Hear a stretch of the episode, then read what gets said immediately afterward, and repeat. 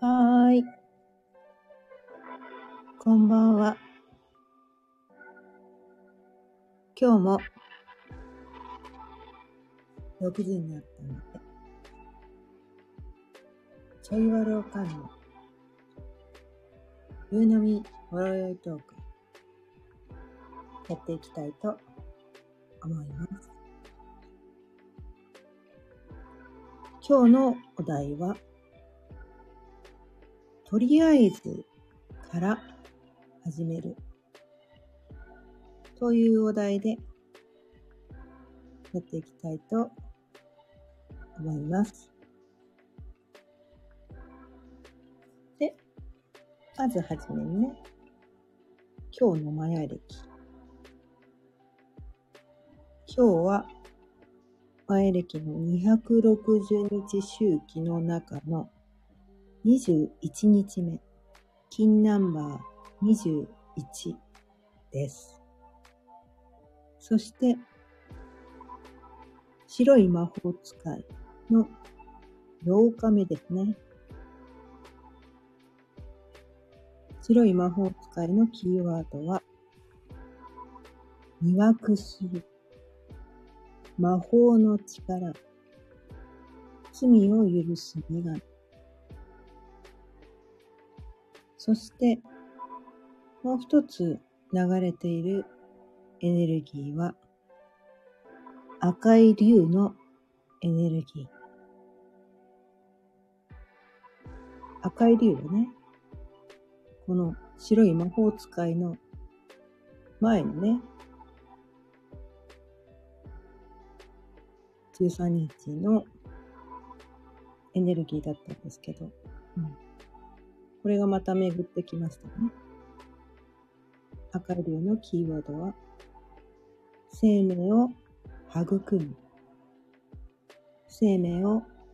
大切にする。母性のエネルギー。というキーワードがあります。そして今日はね、8日目。白い魔法使いの8日目ということで、音8のエネルギーですね。音8のキーワードは、フォローですね。フォロー。うん、調和的共振。命あるものと共鳴しながらフォローする。なんかね、そういうエネルギーが流れています。なんかね、この赤い竜のね、母性のエネルギーと、なんかこう、命あるものと共鳴しながらフォローするみたいな、ちょっとね、似たイメージがあるかな。そこにね、白い魔法使いの、まあ、すべてのものを受け入れて許すみたいなね、なんかそういうエネルギーもあるので、まあ今日はね、祝日で、まあお休みだった人も多いかなと思って、今日もね、夕方だから、もう今日も終わっちゃうかもしれないけど、これからね、夜の家族団らんの時間、うん、なんかね、家族でこうね、調和的にこう、共鳴して、うん、共振して、で、相手のね、ちょっと誰かがね、ミスしたりとか、ちょっと失敗しちゃったりしても、そこを許してあげて、まあ、母性のエネルギーでね、なんかフォローしてあげるみたいな。なんかそういうエネルギーの日なのかな、と思います。でこのね、数日前から、この月のリズムで行う22日間のワークということで、まあ、生命の木のね、ワークっていうのをやってるっていうのをお伝えしてるんですけど、昨日ちょっとね、昨日あの3日目ということで、女帝のね、満月から3日目で女帝の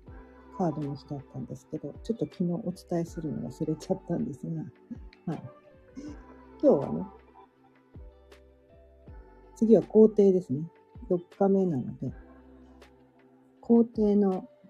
カードの日でした。皇帝のカードの日をやるテーマは、形にする第一歩。まあ、具体的な行動ですね。3日のね、その女帝の時、女帝のカードってね、あの、タロットやる人はね、ご存知だと思うんですが、こう、妊娠しているみたいなね、なんかそんな感じなんです。で、割となんかこうゆったりこうね、椅子に座って、なんか、受容している、まあお腹の中にね、赤ちゃんを持って、こうゆったりとこう満ち足りている姿っていうのがね、予定のカードだったりするので、その時にはこう、まあ、身ごもっているっていう状態だから、自分の中でこうね、ビジョンをね、ビジョンをこう、抱、抱いてる状態。うん。ビジョンを抱いて、それをね、温めている状態、お腹の中でね。まあ、育んでいる状態っていうのかな。うん。ビジョンを育んでいる状態っていうのが昨日だったんですね。うん、で、今日が、それをね、行動に移す日だったということです。まあ、形にする第一歩ということでね。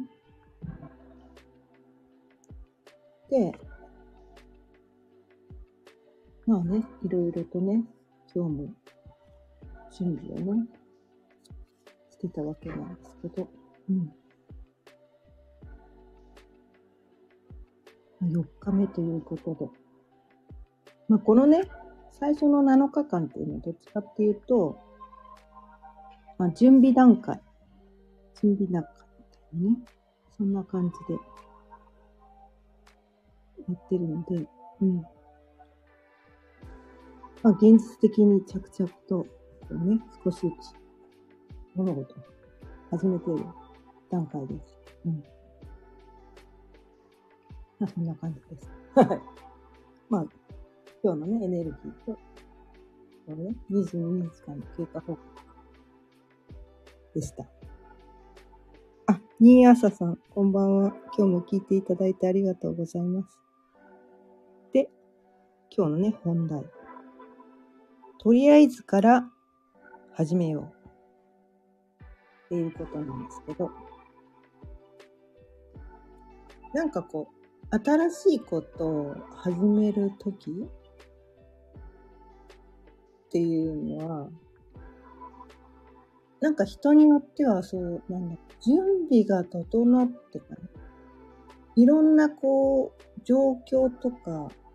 準備が完璧に整わないと始められないっていう人がたまにいるんですね。うん。結構それね、よく聞くお話なんですよ。で、私、それ意外とない人なんですね。もう自己肯定感めっちゃ低いから、そんな完璧にななんかなるの待ってたら、一生が終わってしまうっていうの分かってたから。もうダメダメな状態で始めるっていうのはもう、そんなの当たり前でしょうぐらい。そうじゃなきゃ何も始められっこないじゃん、みたいな。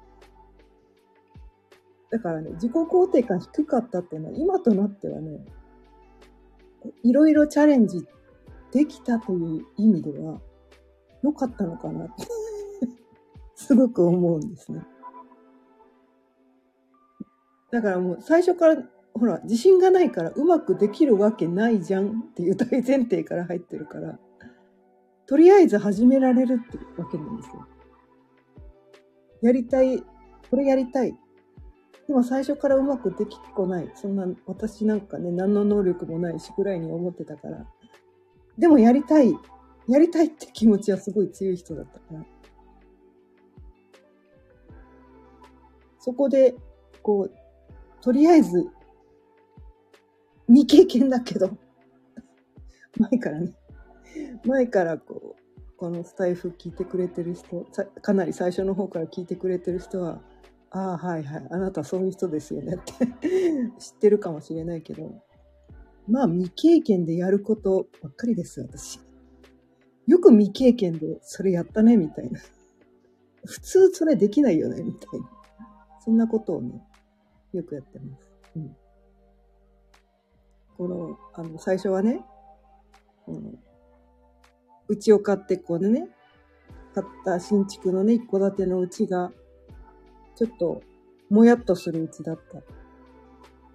打ち合わせと違ううちが、うちに仕上がってしまって、もやっとした。で、そこからね、いつかリフォームしたいって思って、で、その時は専業主婦だったから、もやもやしながらね、住んでたんだけど。で、子供のね、子供のあの、あ、下の子がね、小学校入ったから、男の子二人いるんだけど、もう今、二人とも荒沢なんだけど、まあ当時ね、うん、下の子が小学校入ってやっと働けるぞって、それまでね、働く許可が出なかったんですよ。旦那からね、うん、働いちゃダメだみたいな。下の子がね、小学校入るまで働いちゃダメって言われてたから、やっと小学校入った。これでやっと働けると思って、で、働こうって思った時に、やっぱりそのね、リフォームっていうのがどっか気になってて、リフォームの、だってど素人だったから、それまで。高卒で、普通に OL やっただけで、その、なんていうのか、家の、家のその住まいの世界、ど素人だったけど、いつかリフォームしたいって思ったら、その世界のことが知りたかったから、とりあえずリフォーム会社に事務として入ろうっていうところから入ったんです。もうめっちゃとりあえずですよね。とりあえずその世界のことが知りたいと。中に入らないとわからねえだろう、みたいな。ね、なんかだってプロに立ててもらったうちがもやっとしたから、プロは当当てになんねえっていうところで、自分で何とかしなきゃみたいな。自己責任なんだ、みたいな感じで。とりあえずリフォーム会社のジムやってた。で、そこで聞いた。そうね。営業やってる人に聞いた。私、あの、商業高校しか出てないで、10年間専業主婦やってたんですけど、私が今からリフォームの仕事をするにはどうすればいいんですかね？って聞いたら、そしたら、うん、普通はね、大学の建築会って2級建築士の資格を取るのが普通なんだけど、って言われて、そこでもうドンビータのわけです。その時35歳。え、今から大学行って、建築家行って、そんで国家資格を取るんですか？みたいな。え、ちょっと、まだ子供たち小学生だし、そんなお金ないし、大学行くようなお金ないし、あったらとっくに大学行ってたし、みたいな。そんな感じで。え、で、ダメ元で、他の方法ないんですか？って聞いてみた。ダメ元でね、とりあえず聞いてみた。ダメ元でね。そしたら、え、他の方法？え、他、ああ、あ、ひょっとしたら、インテリアコーディネーターの資格を取ったら、できるかもしれないっていう情報を得たわけです。で、そこからこうね、インテリアコーディネーター。初めて聞いたわけですね、その時。インテリアコーディネーターって何？みたいな。そのね、住まいのね、こととか、全然知らなかった。当時はまだパソコンもね、世の中にね、今からだ、20年、えー、と20年前ぐらい。20年前だから、今ほどね、スマホもないし、携帯もまだ一般人が持ってるような、あの、なんかこうね、平野ノラさんがあのでかいのぶら下げてるような、そんな時代だったんで、まだ携帯もないし、検索なんかできないわけなんですよ、まだね。でもなんかね、インテリアコーディネーターっていうのが私の中にインプットされた。で、そしたらなんかね、新聞のチラシの中に、こう、ユーキャン、ユーキャンってね、知ってますかね？なんかこう、資格取得のね、いろんな講座がある。ユーキャンの資格講座っていうのをね、一つ目のミンとなった。そこにね、インテリアコーディネーターってあったんですよ。インテリアコーディネーターの資格、これで取れるんだ。って思って、でも結構高いんですよ。4、5万したんですね。4、5万した。あ、赤月さん、こんばんは。今日も聞いていただいてありがとうございます。うん。でね、当時、その、パートで、週4、あ、3日か。週3日。朝からね、夕方の4時には上がらないと、まだね、下の子が小学校1年生だったから、4時には上がるって、あんまりだから、月4、5万っていうのは、1ヶ月私が、こう、働いて稼げるマックスぐらいのお金で、そのお金が出せなくて、えー、仕事でかいな、1ヶ月働いた分が無理、ね、全部なくなっちゃうのか、どうしようって言って悩んでたわけなんですよ。そしたらね、そのね、な、それを悩んで1ヶ月後ぐらいかな。まあ、当時からね、あの、生協ってね、共、あの、共同購入っていうの？生活共同組合っていうの？私結構健康オタクだったりとかして、昔からね、ずっと、今も生協とかやってるんだけど、まあ、生協のね、共同購入っていうののカタログっていうのでね、毎週こう、あの商品をね、こう選んで注文するみたいな、そういうシステムなんですけど、その中にいろんなチラシが入ってるんですよね。そのカタログと一緒に、商品が書いてあるカタログと一緒にいろんなチラシが入ってくるんだけど、その中に、そのインテリアコーディネーターっていうのをインプットして、1ヶ月後くらいに、ユーキャンのインテリアコーディネーター資格講座、今なら30%オフっていうチラシが入ってきたんです。もうそれ見て釘付けになりましたね。え、30%オフ？もう私はね、それが気になって気になってしょうがなくて。え？金額でちょっと躊躇してたけど、30%オフでかいぞみたいな感じで。で、それでね、すごく悩んで、でももうなんかもう、ハートはもうね、もう受けたいしかないわけなんですよ。もう、もうだって、これでなんか自分のうちのリフォームをするために、自分もなんかこうそこに関われるかもしれないと思ったらもう嬉しくてたまらなくて、旦那に相談して、まあいいんじゃないみたいな感じで言われたから、あの、あの、家計に響かない。自分の稼ぎの範囲内でやるんだったらいいんじゃないみたいな感じで言われて、それでね、それをね、やり始めたわけなんですね。で、そんな感じで、こう、ただね、そのユーキャン、あの、インテリアコーディネーターの資格って意外とね、狭きもんで、一次試験、二次試験あって、一次試験はね、まだその、ユーキャンのね、それだけでもう受かったんだけど、二次試験っていうのが図面を書いたりとか、論文を書いたりとか、なんかこう、プレゼンみたいな図面を書いたりとかして、ユーキャンのそれじゃ全然、それじゃ落ち着かなかったわけなんですね。だからね、私3年かけてその資格を取ったんですけど、結構ね、なんか合格率1割とか、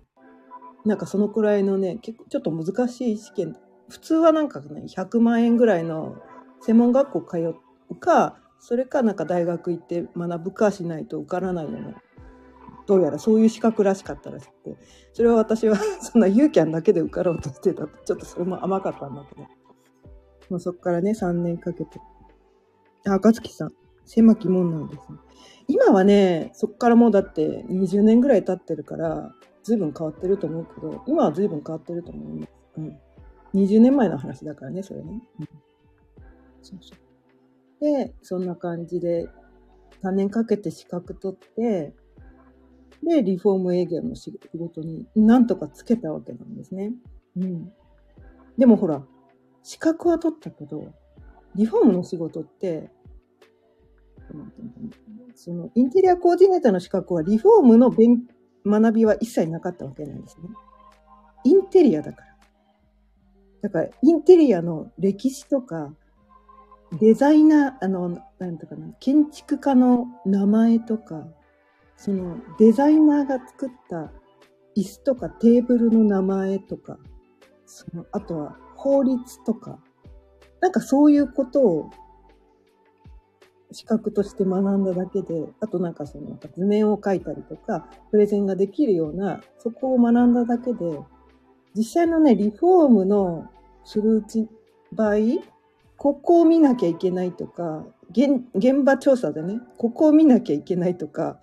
お客さんにはこういう提案をしなきゃいけないとか、こう新築だったら新たにつけるから何も考えなくていいんだけど、リフォームって特殊なんですよ。やっぱ今あるところとうまく折り合いをつけなきゃいけないっていう、なんかそういうのがあるんだけど、そこは一切学んでこなかった。全くのど素人だったんですね。で、なぜかね、私、その、会社入った時に、その、なんていうかな、よく、普通はこう、OJT ってわかりますかね？こう、先輩と一緒に行動して、先輩に学ばしてもらって、最初はほら、ど素人でわかんないから、先輩が一緒にお客さんのところに行って、なんか、先輩と一緒にこう、いろいろ、まあ、付きっきりでね、付きっきりで学んで、1年ぐらい。それでやっと独り立ちで、徐々にしていくみたいなのが、多分、ノーマルな、ちゃんとしたこう、大手のリフォーム会社とかはそうだと思うんだけど、私、店長、最初の1回しか行ってもらえなかったんです。あとは、うん、あとは自分でやってみたいな感じ。はい、ええー、みたいな。そんな感じで。でもなんかこう、3年かけて資格取ったから、で、そのね、リフォーム会社っていうのも、な、な、何件か受けてやっと受かったみたいなとこで、い、もうや、やっと入れたから、3年はやらないと、そのなんていうのかな、ものにならないっていうのだけはあって、とりあえず3年。石にかじりついてでも3年のやめねえぞと思って、とりあえず3年っていうのをもう私の中で決めたんですね。どんなに辛くても3年だけ、3年は頑張るぞと思って。まあその3年はね、全然売れなくて大変でした。もう、ミスばっかりするしね。わかんないから。で、お客さんには自信ないわけですよ。だった、ど素人だから。どこ測ればいいかもわかんないんですよ。こういうリフォームしてくださいって言われたけど、え、どういう見積もり作ればいいの？全然わかんないみたいな感じで。そんな感じだから自信ないのね、もろバレなんですね、お客さんにね。だから、な、なんかあなた耐えれないのよね、みたいなことを言われて。で、最初の3年はそんな感じでもう、でもやめねえ、みたいな。とりあえず3年、みたいな。で、3年やってたら、まあ、それなりにね、場数を踏んだことで、いろんな失敗をして、痛い思いを何度もしたことで、なんとかそれなりにこう、ものになってきて、まあ、そっからのね、スピードがやばかったです。うん。で、気づくとね、トップ営業マンになってたんですよ。そう。多分ね、情熱が違ったんですね、他の人と。そんなど素人でね、そんな3年もかけて資格取ってとかね、そんな35歳になってからとか、そんな人あまりいないから、っていうそういうね。でもなんかこう自分がやり、やりたいことのために、とりあえず、とりあえず、もう全部とりあえずから入ってるんですよ、私。とりあえずから入って、で、まあでも、まあ、自分の目的は自分の家をリフォームしたいからっていう、そういうなんか下心から入ってたりはするんですけど。まあでもね、自分のうちのリフォーム終わっちゃったらなんかこう、満足しちゃったのと、あとはリフォームの仕事、マジきついんです。もうね、主婦をね、やりながらね、できないとか思って。子供たちもその中学生、高校生とか行って、で、旦那は単身赴任でうちにいなくて、実家は遠いし、誰にも耐えれないとか、でね、朝練があるから、朝4時に起きてお弁当作って、2つお弁当作って、でも現場はこう、ね、休みなくこう動いてるみたいな感じで、休みの日でも現場から電話がかかってくるみたいな。もうめちゃめちゃ、だ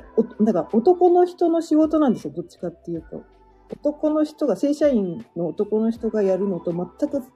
同じ仕事をやらやるので、ちょっとね、精神的に限界を迎え、45歳の時に、もう辞めちゃったんですね。で、そっから、なんかすごい、なんかこう、ストレスがすごくて、こう、なんていうのかな。仕事をね、そのなんかこう、やりすぎて、でもなんか家事も手を抜けないみたいな感じで、一生懸命やりすぎてその精神的な限界を迎えてしまったので、私がね。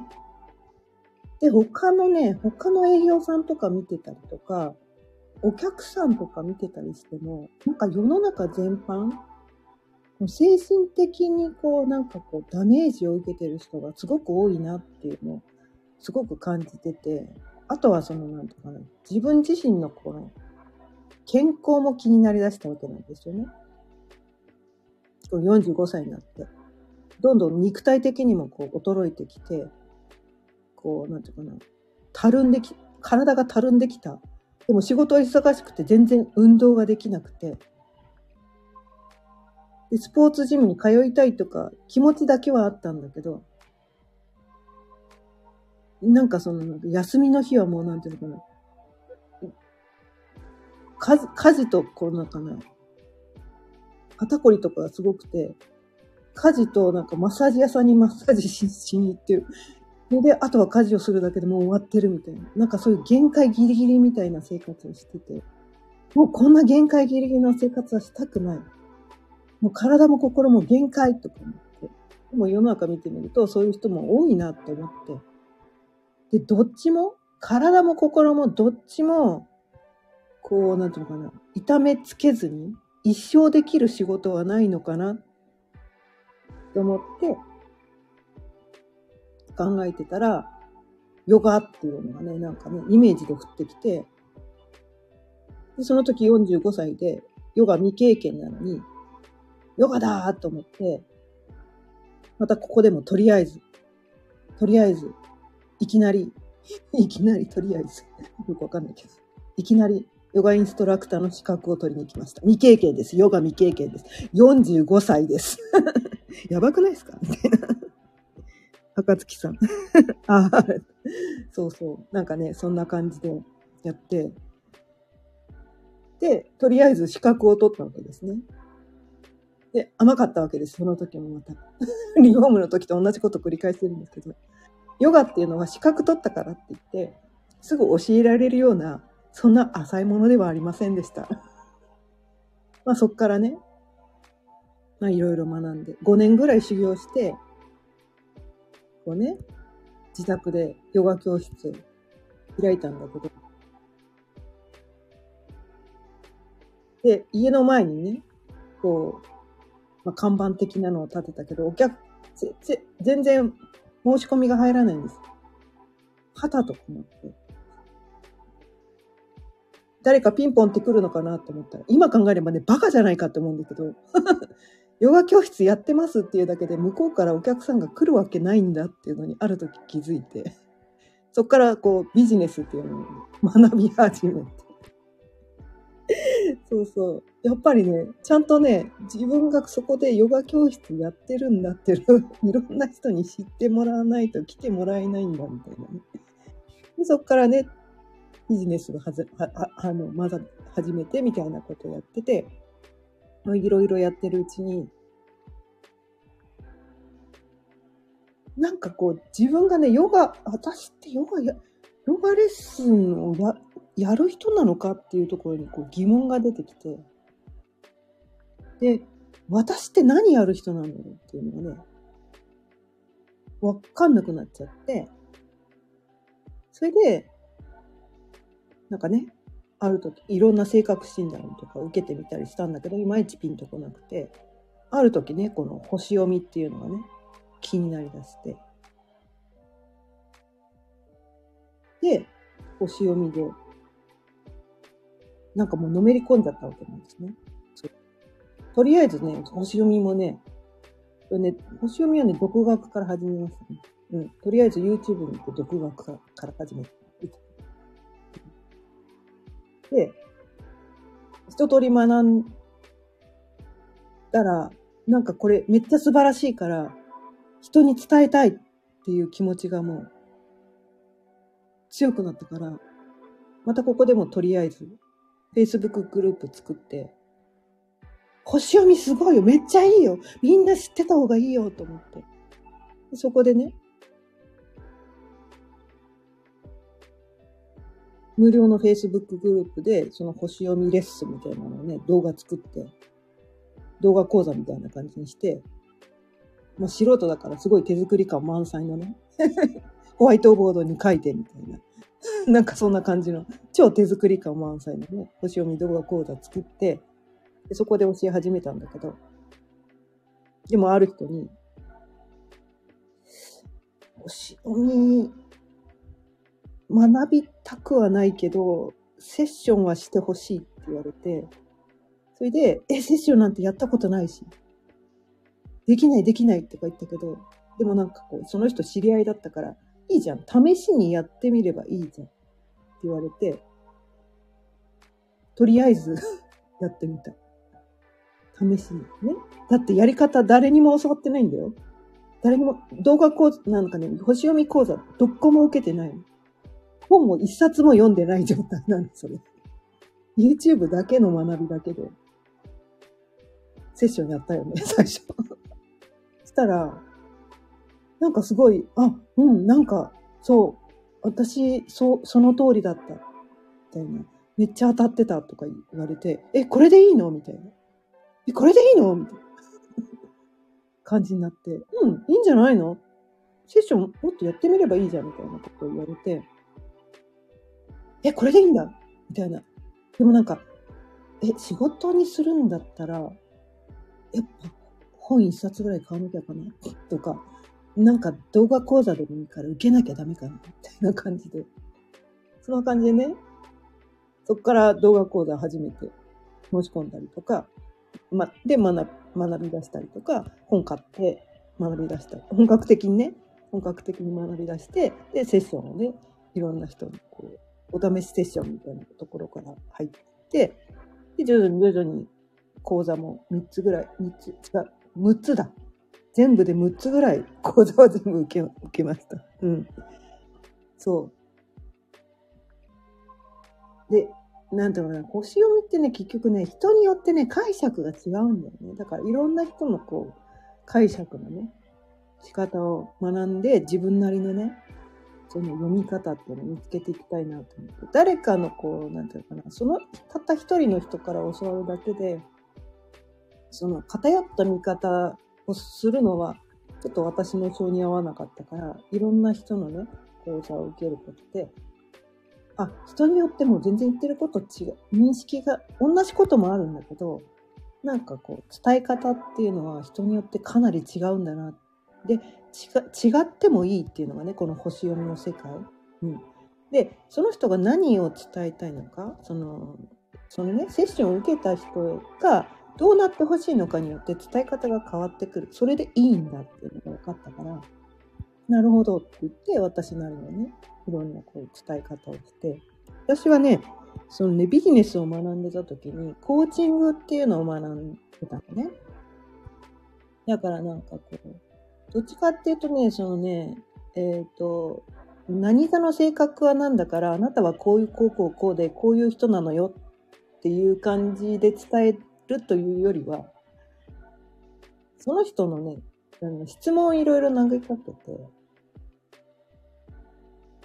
答えってその人の中にしかないと私は思ってて、まあ、それこれ、これコーチングの考え方なんですね。うん、普通の一般の星読みっていうのは、ホロスコープを読んで、こう、あなたはこうこうこういう生活で、こういうところはダメで、こういうところは良くて、みたいな。そう一方的に伝えるっていう星読みさんが多分多いのかなって思うんだけど、そうじゃない人もいっぱいいるのかもしれないけど、なんかそういう印象が私にはあって。でもなんか、それが伝え方によっては相手が傷ついちゃうこともあるのかなと思ったりして、確かにそうなんだけど、そこわざわざ指摘してほしくなかったみたいなところを指摘する人もいるわけね。うん。そんなの分かってるよみたいなことをわざわざ指摘する人もいる。まあ、良かれと思ってね、それを指摘する人もいるのかもしれないんだけど。でも私はどっちかっていうと、私自身がね、この自分に自信がなくて自己肯定感が低くて、ね、そんな感じで生きてきたから、自分は、なんていうのかな。で、自分の感覚っていうのがこうね、間違ってたのかな、みたいな。自分が感じてる感覚が間違ってて、こう世の中でね、これが正しいってされてるっていう、そっちを採用して生きてこな、生きなきゃいけないのかなっていうところですごく苦しんできた人なんだけど、星読みを学んで、あ、自分の感覚間違ってなかったんだなっていう、それ独学したからそれが分かったんだけど、だからそれを伝えたいんですよね。だから皆さんが感じていることは間違ってなくて、自分のね、中に答えが、その人の中に答えがあるから、その人の中の答えをこう、引っ張り出したい。引っ張り出したいんですよ。私はね。そこに、だから、相手の中にこう、聞いて、だからその星、星読みってね、その、その人が生まれた時のホロスコープっていうのには、ヒントがいっぱいあるから、そのヒントをもとにいろんな質問をポンポンポンポン投げかけることによって、その人の中にある答えを引っ張り出したいっていうのがね、私のやり方なんですね。うん。なんかそういう感じで、その人が本来、本来っていうかな、なんていうかな、本当にや生きたかった人生を生きる、生きる、なんなんだろうな、うん、許許可っていうとまた違うんだけど、うん、そうね、うん。許可、許可、許可っていうんじゃない背中を押すみたいな感じかな。うん。そう。だから、自分はそう思ってるんだけど、私なんかがこんなのやっちゃダメなんじゃないかって言って止まってる人が、ホロスコープにそれが現れてますよっていうところを知ったら、あ、私それやっていいんだって、そう、自分で自分に許可を出せるようになるんですよね。割とね。うん。でも、その、なんていうかな。自分がただそれを思ってるだけだと、自信がない人ってそれができないんですよね。うん。でもホロスコープ、生まれた時のホロスコープに、だってそれをやる人だって出てますよ、あなたって言って。それ言われたらどうですか？できると思いません、それが。ね。私はね、それがね、昔からその、この星占いとか、占い系めっちゃ好きだったんだけど、私にはそういう能力がないから、ね、生まれ持って何かが見えるわけでもないし、何かが聞こえるわけでもないし、その投資ができるわけでもないし、未来予知ができるわけでもないし、そんな特別な人間じゃないから、そんなことはやっちゃダメ。そんな、うさんくさいぐらいにも思ってたから、それを、それをやっちゃダメって、すごい自分を押さえつけてて、だ。うん。だけど、このホロスコープにね、どうやらそれをやる人らしいっていうのが出てきて、すごい私ね、それに気づいた時に嬉しかったんですよ。え、私それやっていいのって思ったんです。え、やっちゃっていいっすか？みたいな。え、やっちゃっていいの？それ。だって今までそれは興味あったけど、私がやっちゃいけないことだ。私にはそれをやる資格はないんだって思い込んでたから、他のことを一生懸命やろうとして、でもヨガも結構なんかそっち系だったりするんだけど、でもヨガレッスンだとまた微妙に違うんだよね、みたいな。うん。なんか、ヨガレッスンをしてその人がその自分の生き方に気づくかっていうと、すっごいそれ10年ぐらいかかるかも、みたいな感じなんですけど。まあ、それでね、気づかないとは言えないんだけど、多分ね、最低でも5年ぐらいやらないとそこに行けないと思うんだよね、みたいな。だから、あ、だからヨガでちょっとなんかこう引っかかったのは、そっち系なんだけど、ヨガレッスンをしてることに対してもやっと感があったんですね。ただ一回こその自分の中をクリアにしないと、私自身がね、私がそのヨガをしたことで自分の中がクリアになって、そこで星読みを学んだことで、なんかいろんなことがこう分かったみたいなね。そんなところに行けて、それでね、今ね、こうやってて、星読みをね、できるようになった。全部ね、とりあえず、最初はとりあえず、もうね、昔からもうとりあえずしかやってないんですよ。その時は、それが何になるかわからないけど、それが何につながるかわからないけど、って言って、とりあえずをやってきたんですね。で、その最初のリフォームの話と、そのね、ヨガとか星読みとかって全然違う話じゃんって思う人がすごく多いと思うんだけど、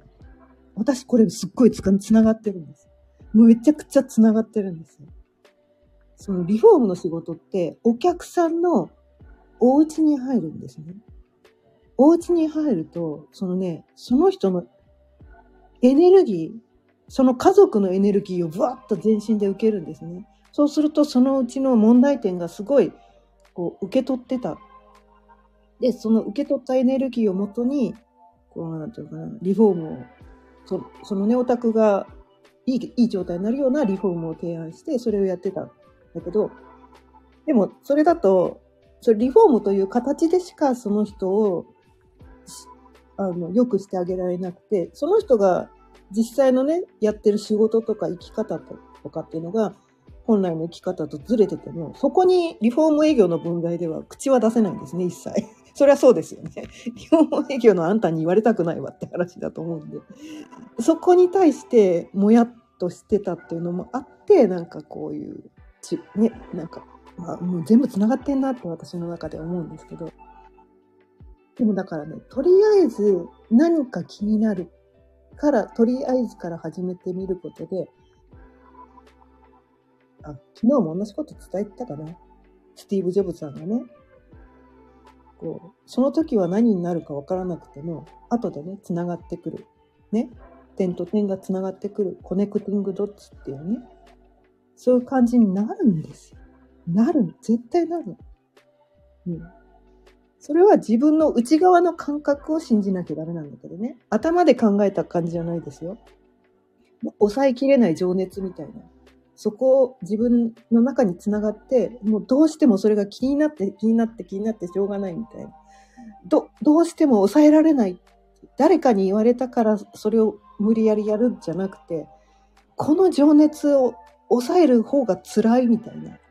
そういうことは、とりあえずやってみる。どんな形？で、ダメダメでいいんですよ、最初は。最初はダメダメで、最初からうまくいかないからね。でもやってるうちに見えてくるものがあって、それを続けているうちに点と点が繋がって、全部が自分のね、糧になってたんだなっていうのは後で絶対にわかるから、とりあえずから自信がなくていいから、自信がないんです。最初はみんな自信がないんです。それでいいんです。みんなそれも、みんなそこからしか始めてないんです。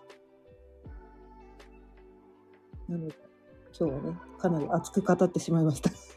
とりあえずから始めようということで40分以上過ぎちゃいましたから、この辺りで終わりにしたいと思います。今日も聞いてくださってありがとうございました。毎日夕方6時からだいたい30分ぐらい、その日のテーマを決めていろいろとお伝えしています。また明日聞いてくださったら嬉しいです。それでは、また明日。あ、赤月さん。今日も聞いてくださってありがとうございました。それではまた明日。さようなら。